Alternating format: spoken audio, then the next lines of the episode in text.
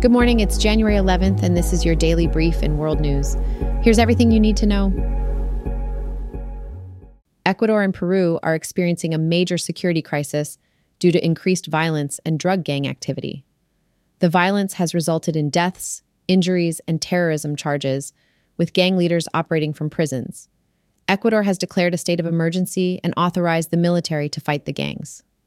The situation has led to widespread fear and tension, prompting international travel advisories against Ecuador.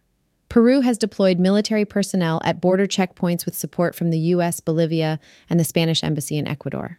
Immediate solutions are required to combat the drug trade and restore stability, including international cooperation, addressing corruption and poverty, and tackling the root causes of violence.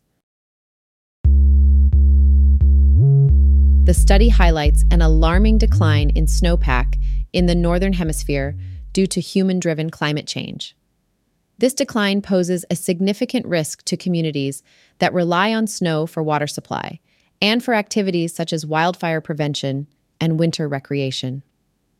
In the northeast region of the U.S., spring snowpack loss has been over 40% since the 1980s, impacting water supplies, winter tourism, and the timber industry. Urgent action is needed to ensure water security in highly populated river basins increasingly affected by climate change. A key threshold for snowpack preservation is identified at an average winter temperature of 17.6 degrees, minus 8 degrees Celsius, beyond which areas are experiencing accelerated snow loss. The decline in snowpack can have cascading effects on downstream communities and infrastructure, with the ski industry already feeling the effects. The study emphasizes the need for immediate preparation and adaptation to permanent changes in water availability and urgent action to address climate change. The year 2023 has been declared the hottest on record, with temperatures reaching 1.48 degrees Celsius above pre industrial levels. This increase in global heating is mainly due to carbon dioxide emissions and the El Nino climate phenomenon. Record levels of carbon dioxide and methane have intensified heat waves, droughts, and wildfires worldwide.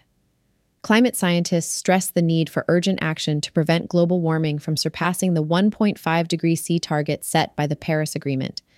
Climate change impacts are expected to disproportionately affect women, causing job and education losses, adverse health effects, and increased vulnerability. Human activities, particularly the burning of fossil fuels, are the primary cause of the increase in temperatures.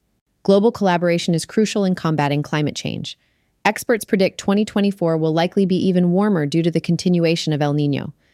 Nations are urged to reach net zero carbon emissions to reduce the risk of more record breaking years and extreme weather events. French President Emmanuel Macron appoints Gabriel Attal, the youngest ever prime minister in France's history, to revitalize the government. Attal, 34 and openly gay, aims to strengthen public services, improve security, promote authority and respect, and better control immigration. His appointment indicates a desire for generational change and has attracted international attention. Some view Attal as a potential successor to the presidency, though there are worries his popularity could overshadow Macron.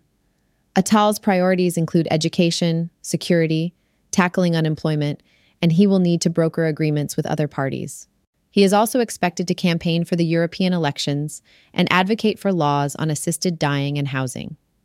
Despite challenges, Macron believes Attal's appointment will bring new momentum to his second term and improve his party's chances in the upcoming European Parliament elections.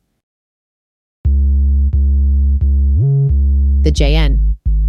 One variant of COVID is highly transmissible and immune evasive. Only 19% of Americans are vaccinated against the JN, one variant, raising concerns about a surge in infections. The increase in indoor mingling during the holiday season has facilitated the spread of the JN1 variant. The World Health Organization is concerned about the rising hospitalizations and deaths due to the JN1 variant. Despite vaccines offering some protection, caution and adherence to health guidelines is still necessary. Governments are urged to maintain surveillance and provide access to treatments and vaccines.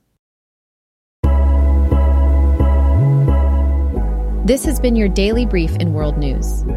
To read more about these stories, follow the links in the episode bio. You can also subscribe to these updates at www.brief.news. And for more daily podcasts about the topics you love, visit www.brief.news forward slash podcasts. Tune in tomorrow. We'll be back with everything you need to know.